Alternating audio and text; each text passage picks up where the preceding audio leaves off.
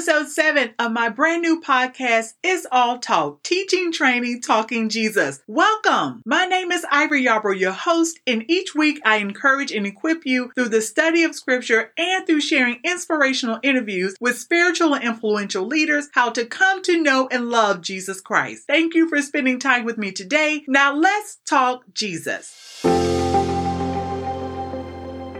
Playwright Frances Belmont says, Faith without works is like a bird without wings. Though she may hop with her companions on earth, she will never fly with them to the heaven. Actor Denzel Washington says, The Bible says faith without works is nothing. So destiny is great, faith is great, faith is great, but you still have to work at it. I don't just sit at home and wait for it all to unfold. Charles Spurgeon says, faith and works are bound up in the same bundle. He that is without faith is without works, and he that is without works is without faith. James is all about faith, but faith without works is dead. Today's episode on the book of James James deals with three types of faith phony faith, demonic faith, I know that sounds strange, right? And true saving faith. So, which one do you have? If you are enjoying the information in this episode, please share this with a friend you think would be encouraged as well. We're all about spreading inspiration and equipping as many people as possible. If this is your first time here, welcome. Please subscribe here and anywhere you are listening. And at the end, please leave us a rating or review on the parts you enjoyed the most about this episode. Back to It's All Talk, teaching, training, talking Jesus. Last time, James warned us about favoritism. He also explained God's royal law, love your neighbor as yourself, why partiality is a sin, and how mercy triumphs over judgment. This was in episode 5. Please check it out if you missed it. Today in episode 7, we continue with the second half of James chapter 2, 14 through 26. James is focusing on faith, not just faith, but true saving faith, which is accompanied by works. Most of you are familiar with James 2:26, faith without works is dead, and that is the point James is making in this lesson. Faith is a key element in the Christian life. We are all sinners saved by grace through faith. The author of Hebrews says in Hebrews 11 6, and without faith it is impossible to please God. Paul puts it very plain in Romans 14 23 everything that does not come from faith is sin. James is here to discuss the relationship between faith and works. You may be asking, is it necessary to do good works to be saved? Or how can someone know whether or not she is exercising real saving faith? Through James' description of three types of faith, we will be able to answer these fascinating questions. Coming right up. Keep it locked here. We encourage and equip you each week to come to know and love Jesus Christ. I feel very happy and it gets me very energetic. It gives people a starting point to talk about. Come continue the conversation with us. It's all talk, teaching, training, talking Jesus. Talking Jesus. The first faith James addresses is phony faith, which is deceiving and misleading faith. James says in chapter 2, verses 14 through 17, my dear brothers and sisters, what good is it if someone claims to have faith but demonstrates no good works to prove it? How could this kind of faith save anyone? For example, if a brother or sister in the faith is poorly clothed and hungry, and you leave them saying, Goodbye, I hope you stay warm and have plenty to eat, but you don't provide them with a coat or even a cup of soup, what good is your faith? So then, faith that doesn't involve action is phony. Passion Translation. James is saying in very plain terms faith that is mere talk with no action is phony. Some people love to talk great faith, but when you look at their actions, you don't see that faith demonstrated with activities of good works. Even Jesus warned about pretenders. Not everyone who says, Lord, Lord, will enter into heaven's kingdom. It is only those who persist in doing the will of my heavenly Father.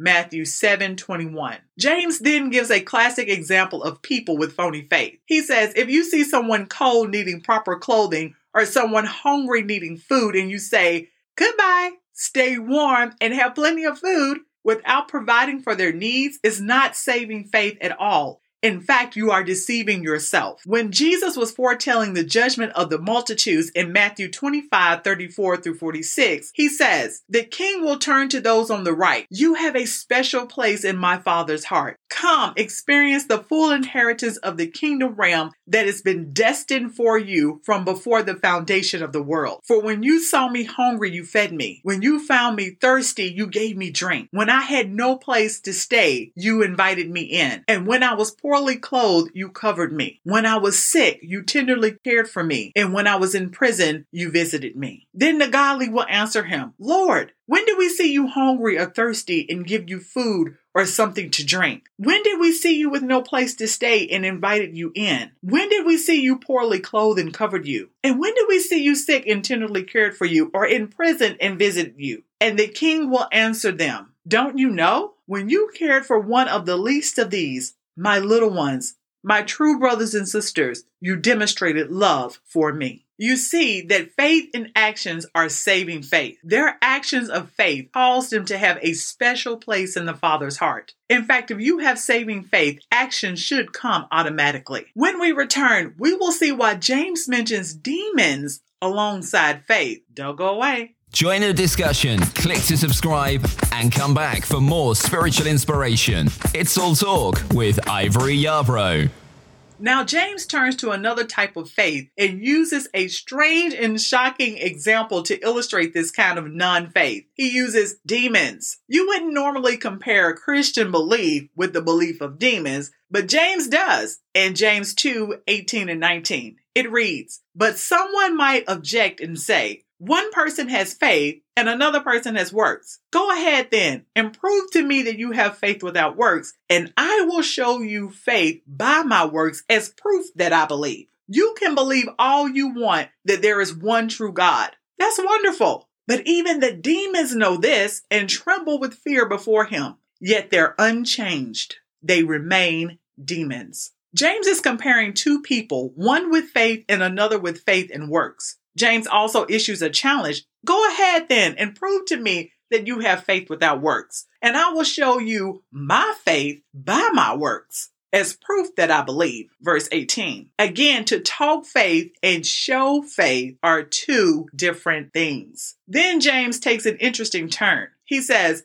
you can believe that there is one true God because even demons believe that. Demons are not atheists nor agnostics. They believe that God is the only true God. They also believe in the deity of Christ. Not only do demons believe, they also tremble with fear, which is an emotional response to God. However, it is not a saving experience to believe and tremble. A person can know about God in their intellect and have a stirring emotional experience in their heart, but still be lost. The key is in verse 219 that says, Demons believe and tremble, but they remain unchanged. You can believe and tremble, but if you remain unchanged in your actions, you are in the same category James puts the demons lost. True saving faith involves something that can be seen and recognized, a changed life. Paul says in Ephesians 2:10, "For we are his workmanship, created in Christ Jesus unto good works, which God has before ordained that we should walk in them." Let me make this clear. The Bible does say, "For by grace are ye saved through faith, and that not of yourselves, it is the gift of God, not of work, lest any man should boast." So we don't work to be saved. Salvation is a free gift that Jesus died and rose to give everyone who will believe on him. What James is talking about is once we are saved and trusting in Jesus as our Lord, we receive new life and our actions should reveal to God and others the faith we now have through grace. After this short break, James explains true saving grace. Stay right where you are. We'll be back.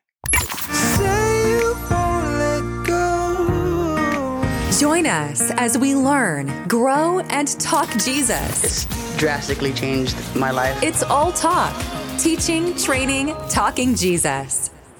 James has led us through phony faith, demonic faith, and lastly, he describes faith that is real, full of power, and results in a completely changed life. James says, Oh, feeble sons of Adam, do you need further evidence that faith divorced from good works is phony? Wasn't our ancestor Abraham righteous before God because of his work when he offered his son Isaac on the altar? Can't you see how his action cooperated with his faith, and by his action, faith found its full expression? So, in this way, the scripture was fulfilled. Because Abraham believed God, his faith was exchanged for God's righteousness. So, he became known as a lover of God. So, now it's clear that a person is seen as righteous in God's eyes, not merely by faith alone, but by his works. And the same is true of the prostitute Rahab, who was found righteous in God's eyes by her works. For she received the spies into her home and helped them escape from the city by another route. For just as a human body without the spirit is a dead corpse, so faith without the expression of good works is dead. Going back to James 1 18, 18 reads, He chose to give birth to us by giving us His true word, and we out of all creation became His prized possession. 21. Humbly accept the word God has planted in your heart, for it has the power to save your soul. True faith begins with the word of God, and true saving faith includes being willing and obedient to the word for a lifetime, which results in good deeds. True saving faith involves more than just intellect and emotions. True saving faith involves your will. James used two examples to exemplify this Abraham and Rahab. Now, these two examples couldn't be more different. Abraham was a godly man and a friend of God who received God's word. God said to Abraham in Genesis 15 5 and 6, So shall thy seed be. And Abraham believed in the Lord,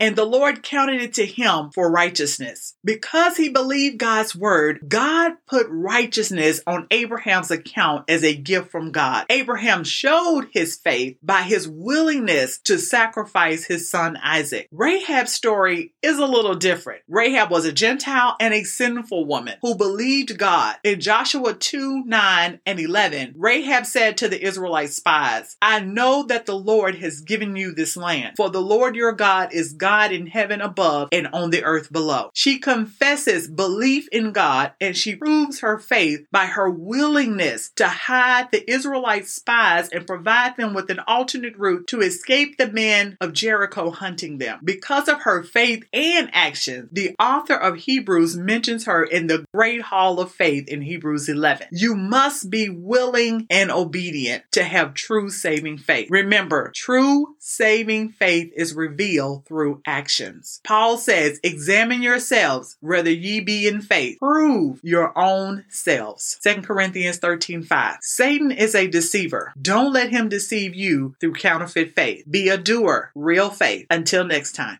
Thank you for listening to It's All Talk, teaching, training, talking Jesus. We hope you enjoyed today's episode. Please subscribe anywhere, and until next time, take care.